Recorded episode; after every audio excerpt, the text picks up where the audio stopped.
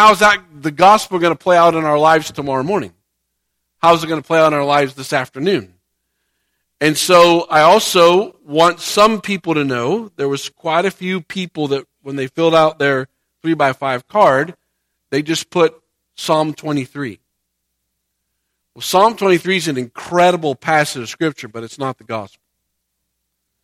So this morning, as we enter into, okay, this is where we've come from as a, you know, as a church, and I want to say thank you to Pastor Andy and the staff for allowing us to be away last weekend. Uh, God gave us a privilege to marry one of our young men that grew up at Bible Fellowship Church that his dad never came to church, and neither did his mom. But now he's involved in a church in Atlanta, and he loves Jesus, and his wife loves Jesus. And it was such a privilege to stand at the rehearsal dinner and we're talking and so they wanted people to give speeches. And you know you don't you don't really know what's going to happen but her dad stands up and her dad says this is what I want you guys to know. God is there. You're here and you're here. And if you want your marriage to be incredible you both need to be moving towards God and that will draw your hearts together in a thing called marriage. And I about fell out of my chair and just said, Lord, I don't know, this is just awesome. So the privilege to be able to share the gospel, to be the gospel in a young generation, like it's kind of awkward to be the old guy in the group. And uh, so Susan said to me, You see this whole mezzanine? You know, we're the oldest ones sitting up here. I said, No, babe, there's one person sitting over there. I saw him already. He's older than me. I'm pretty sure. I don't know, babe. She said, I think I'm pretty sure. So anyway, we argued a little bit about it, and she won, and we kept on going. So, um, Pray for, uh, she's with uh, Team Korea. So we came back this morning. Team Korea's uh, spending the weekend up in Orlando. Uh, and so just a discipleship opportunity. Uh, they've had one really kind of outing where they went to the mall and did a scavenger hunt, but the rest of it's been around the scriptures, uh, just talking truth of scripture, challenging them to do some spiritual push-ups, challenging them things that they don't necessarily want us to, to talk to them about, but we love them enough to say, hey, we probably need to talk about this. And so we've done that. And it's been really cool to sit with them, uh, pray for them as we go back this afternoon. We have a couple more things this evening. Uh, so, moms and dads that haven't got a text message from your children, they are doing great. Uh, we have taken their phones away, so you get confiscated every once in a while. So it's kind of nice to watch a teenager not be on a phone, uh, which has been really good, and then have conversations across the table or uh, just talking with them about the, the Word of God has been really, really neat. Uh, so we'll come back tomorrow uh, after lunch, and that'll be a part of the discipleship thing. One of the neat things that we do is go to Korea, but you really need to take somebody, you know, like to Orlando to figure out before you go 7,000 miles away what's going to happen in scenarios. You know, so they have not had opportunity to do what they wanted to do. Here's the schedule. You're on KP duty. You're helping, you know, cook breakfast. This is this way it's going to be. There's no questions or comments or, you know, you just do it. Or you don't go to Korea. This is part of it because we have to be able to trust you. We have to be able to say, hey, look, you know, we're going to go to Korea and and we get 7,000 miles away from your mom, we're not going to call your mom up and say, by the way, can you fly back over here because they don't want to do kitchen duty, um, which we wouldn't do that. But we're challenging them, you know, spiritually, so we're excited about that. But to say that, oh, I said a lot of different things, but I want to say this to you. If you don't know the gospel, it's found in 1 Corinthians chapter 15. Christ died for your sins according to the scriptures. He was buried, and three days later, he rose again.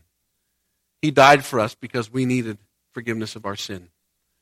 And so, if for some reason you get confused or you can't, you know, figure it out, take a little card, write down 1 Corinthians chapter 15. Whenever you have questions, you know, here's the scripture. You go to the scriptures and allow it to teach you. The next part that what I want to talk about this morning is because we know the gospel, which is really important, but how is the gospel affecting you? What does it look like between you and Jesus and your personal relationship? So, the word that I want to talk about this morning is discipleship. And I want to talk about the word discipleship maybe from a little bit different perspective. As I look at Paul's uh, writing to the, to the church at Colossae, it's interesting that most of us, when we think about discipleship, we're thinking, well, we went to church, well, we went to Sunday school, we're involved in a small group. All those things are really important. But when I'm thinking about discipleship, I'm thinking about you, your Bible, and your relationship with Jesus. I'm, when I say discipleship, I'm thinking about you and your Bible and your relationship with Jesus. What does that look like? What is that interaction like for you? I mean, I don't know about you, but when we sing that song, I get goosebumps when we think about the power and the, the, the name of Jesus. I, I love to sing about it. But I don't want to be a goosebump Christian. Where I came in on Sunday morning, I got my goosebumps, and I go out and live my life however I want to live my life. If that is true, then my life will be different because there is power in the name of Jesus. So certain things change in my life. One of the fun things that we do with these students that are going to Korea, we try to figure out their personality types. It's really interesting to know if somebody's a lion, an otter, a beaver, or a golden retriever, how are they going to respond in different scenarios, right? So if we're going to ask the kids to do it, we're going to do the same thing. So if you would have talked to me about 15 years ago, my whole highest line would have been the lion number. That would have been off the charts high. So I'm sitting down starting to fill out this form because I want, you know, the boys are doing it, so I'm doing it too. And I start looking at this thing and thinking, you know what? I have two things, and if you would have told me 15 years ago that I would, these two would be my, my top two, I would have laughed at you. One of them is, is part of who I am. That is a lion. But the other part of it is the golden retriever. It's more of that relationship person, doesn't like confrontation, doesn't like to, you know, mix it up in certain scenarios, and that's part of who I am.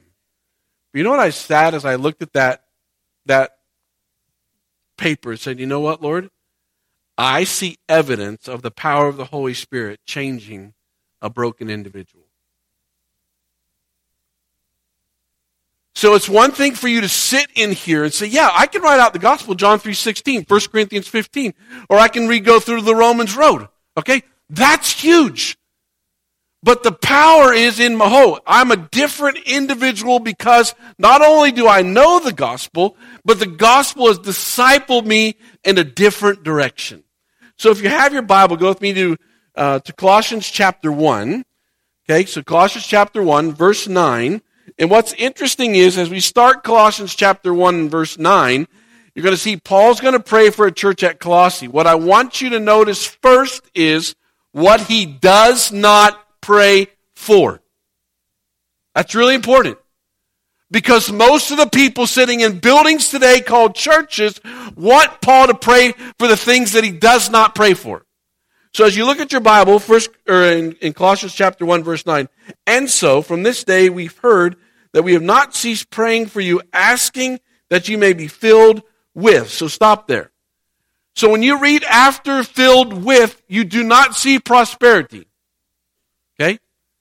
You're not going to read easy believism. You're not going to read that he wants you to be happy. You are not going to read that life is going to be really pleasant for you. Well, that's why I went to church. I mean, I, I received the gospel because I just want my life to be good. I mean, if Jesus there, everything should just be smooth.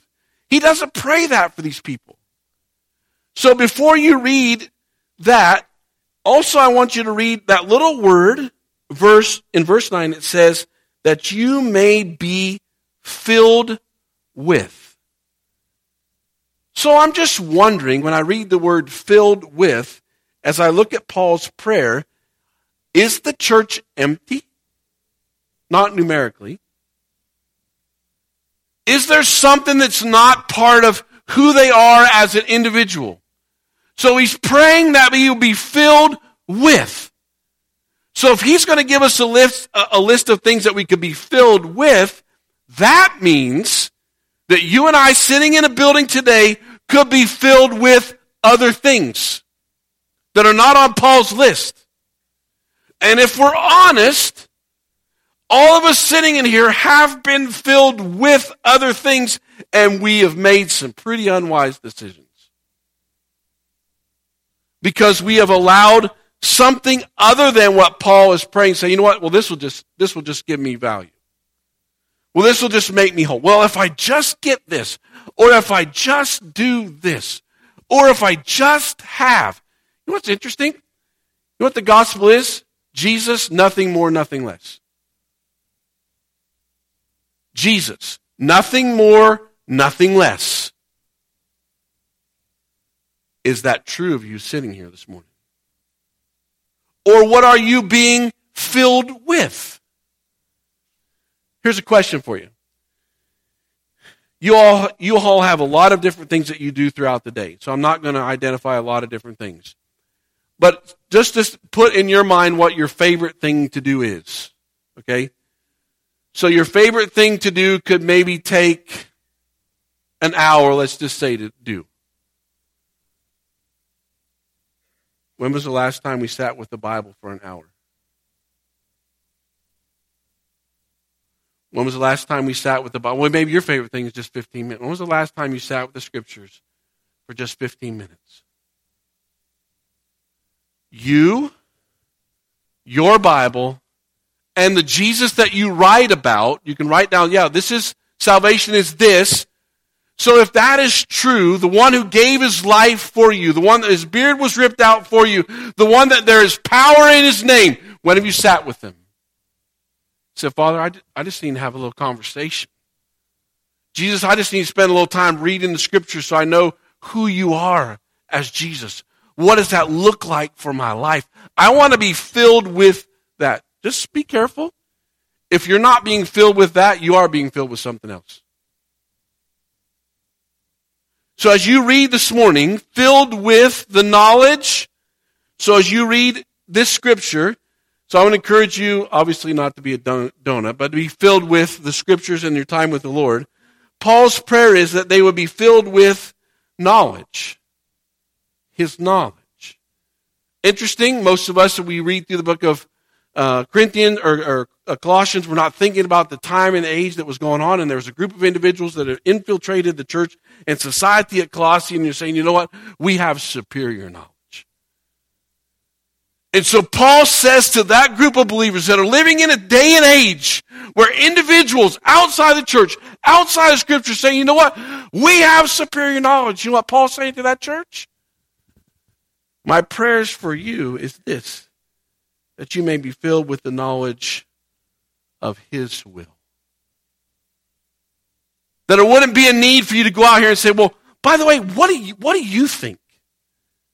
What would it look like if you went and asked a question? If I went and asked a question to one of my friends and they say, and whatever question I made, they would say, well, what scripture? Or they would give me a Bible verse back saying, you know what? You asked this question, I'll give you this scripture.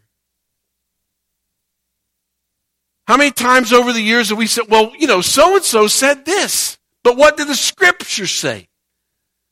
Well, you know, you read on this little thing called Facebook, they say this. And I, and I understand, you know, I'm not a, I'm not a Facebook hater. I'm not an Instagram hater. But you know what's fascinating to me is y'all believe what they put on Facebook. You believe that is actual news. You know how I know that? I watched my mom's husband.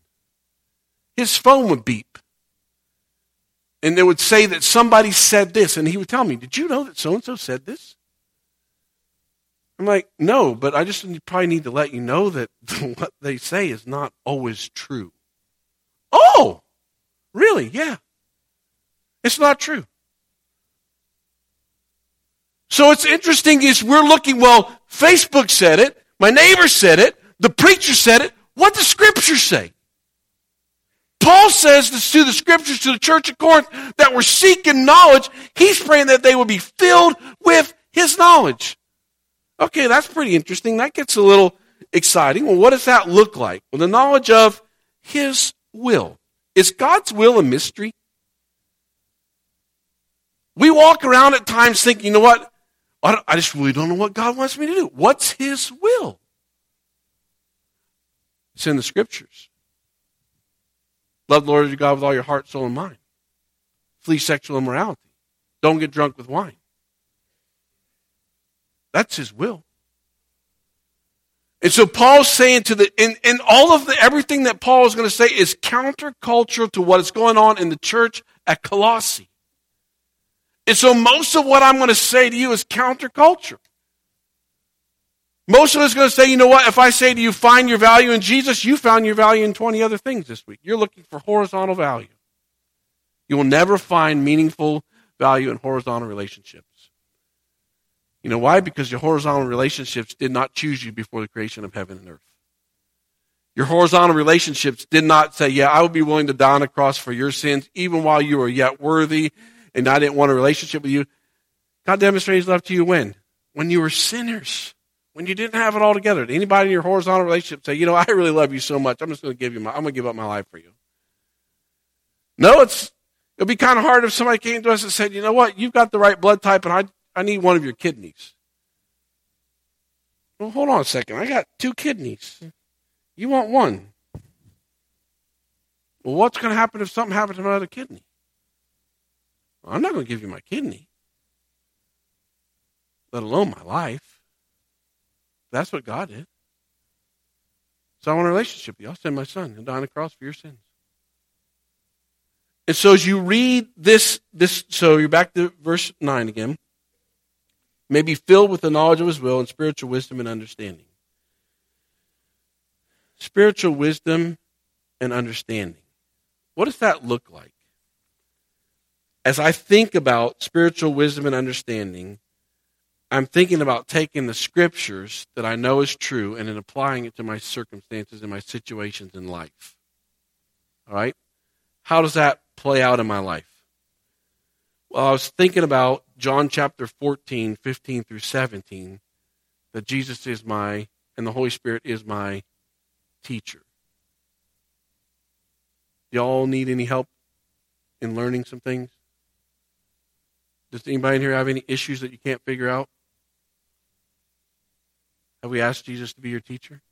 Holy Spirit, I just need you to show me what's going on here. I need, I need some help here.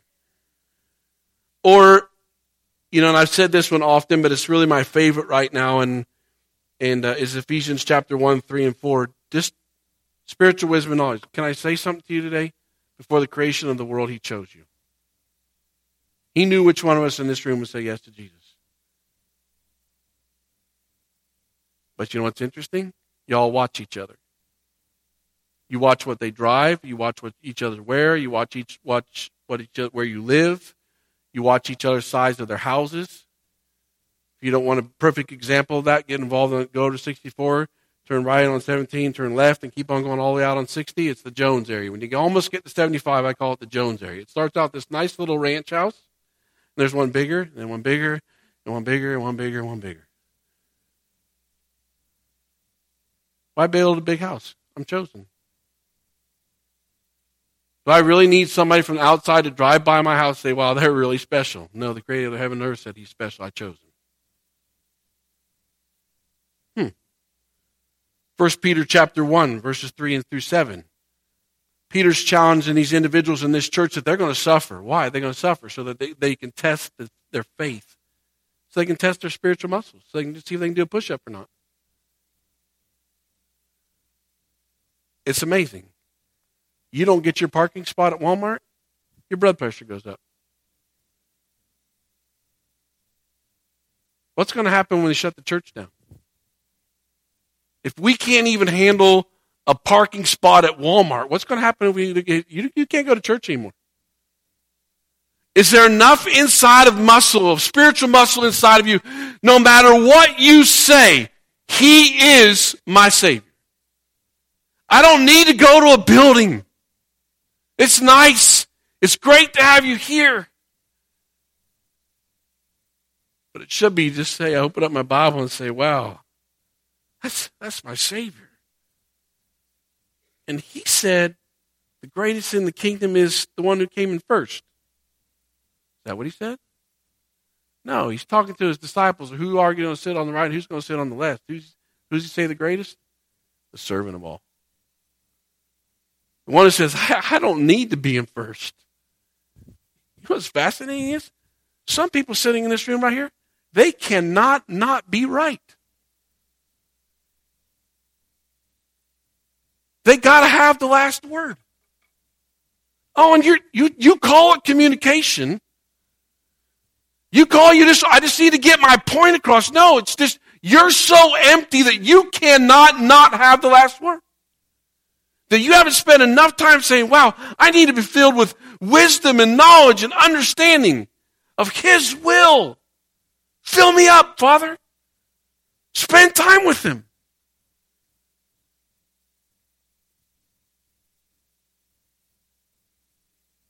Spiritual wisdom is the practical know hows. James chapter 1, verse 5, James chapter 3, verse 15. Taking wisdom and applying it to his to its practical problems is understanding. Colossians 2 2. Adam, would you do me a favor? Um, Harper is over in Sunday school class. Um, she's, I want her to do something at the end of church this morning.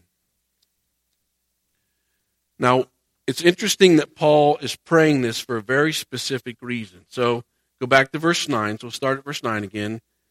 I'm not trying to insult your intelligence. I just want to see how I want you to see how this works together. And so from the days we heard, we not cease praying for you, asking that you may be filled with the knowledge of his will and all spiritual wisdom and understanding, so as to walk in a manner worthy of the Lord fully pleasing Him, bearing fruit in every good work, and increasing in the knowledge of God.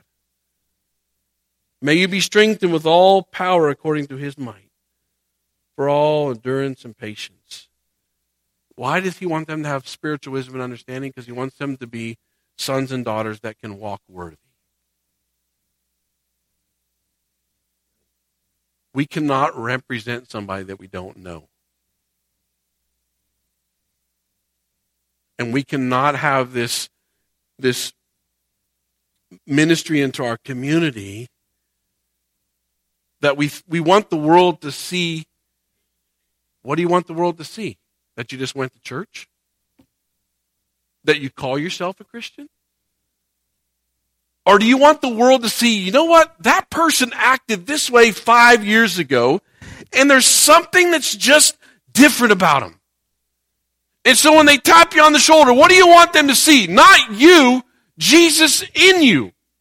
That's what's changed. You can't make this happen. Right? You can't even fix yourself, let alone fix anybody else. So will you go to this relationship with discipleship relationship with your father, the one that the majority of the people sitting in this building can write out the gospel, but do you know your father? What has he done in your life this week? or last week or six months ago? Where have you seen your DNA just kind of start changing? Because there's something inside of you called the Holy Spirit that's doing a work. And what's fascinating is, is if you look at all this, you go down to, to Colossians chapter 1 verse 15. What is Christ? He's supreme in all. So Paul's talking to a group of people say, yeah, you can try to find knowledge over here, and there's going to be individuals that say, yeah, they have superior knowledge, but the knowledge comes from Christ and who he is.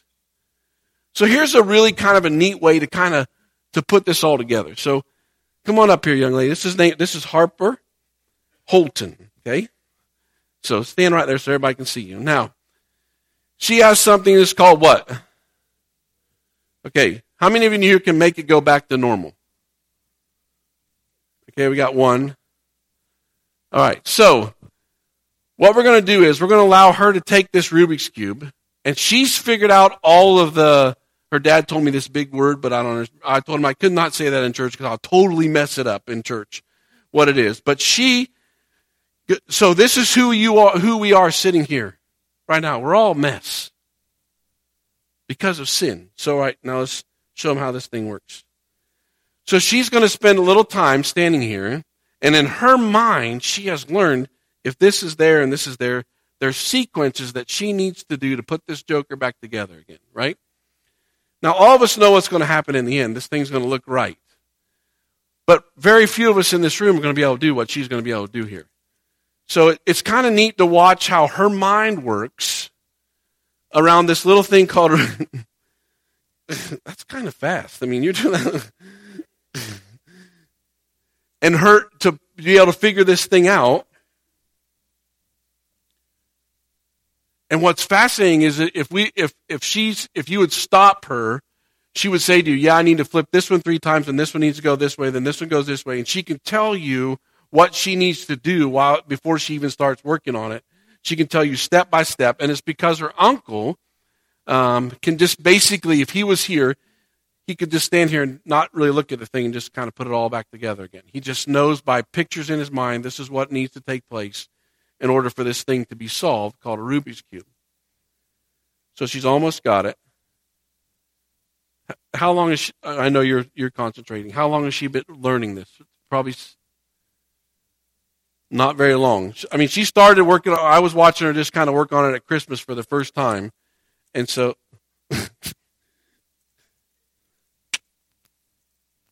I think I'd just take a hammer and smash it and then just glue all the pieces back together. But not, you know, that's just, that's me. That's how I would do it. Because I don't have the patience to figure out all these little steps that she's got. okay,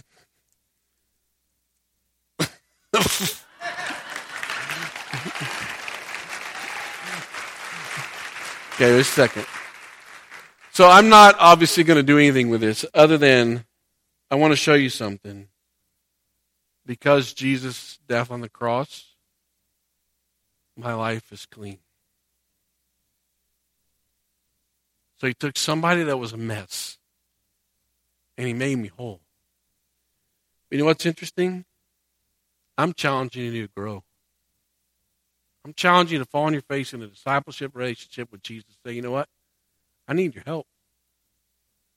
And I don't know what it is, and I'm not really going to go on and on and try to figure it out. But the same way I sat across the table with some teenage kids and say, you know what, it's time for you to do a push up. It's time for you to stop living like you're a mess. Well, I realize when I take my last breath, the whole thing is going to be normal. Until then, it's going to be a little bit messy on this earth. But I wanted a growing relationship with my Father. I want a discipleship relationship with the Scriptures between me and Jesus, saying, okay, this is what you want from me as a son. Holy Spirit, this is what He's asking of me. In your strength and your power, help me grow to be the man that you want me to be. Let's pray together. Father, I thank you for what you've done in Harper's little mind. It's so awesome. And uh, so thank you for her life and thank you for letting her be here today. And thank you for Bucky and the Benjamin House Ministry. So, Father, may that just continue to grow and may, may broken lives be made whole through the gospel. So, Father, thank you that we know the gospel. So, Father, through the power of your Holy Spirit, would you start or continue or encourage a discipleship heart in us? Not only do we know you as we've already asked you for forgiveness of our sin, would you change us, Father, and a discipleship relationship with you? through the scriptures and through the power of the Holy Spirit. We love you, Jesus. In your name I pray. Amen. God bless you. Have a great day. Thank you.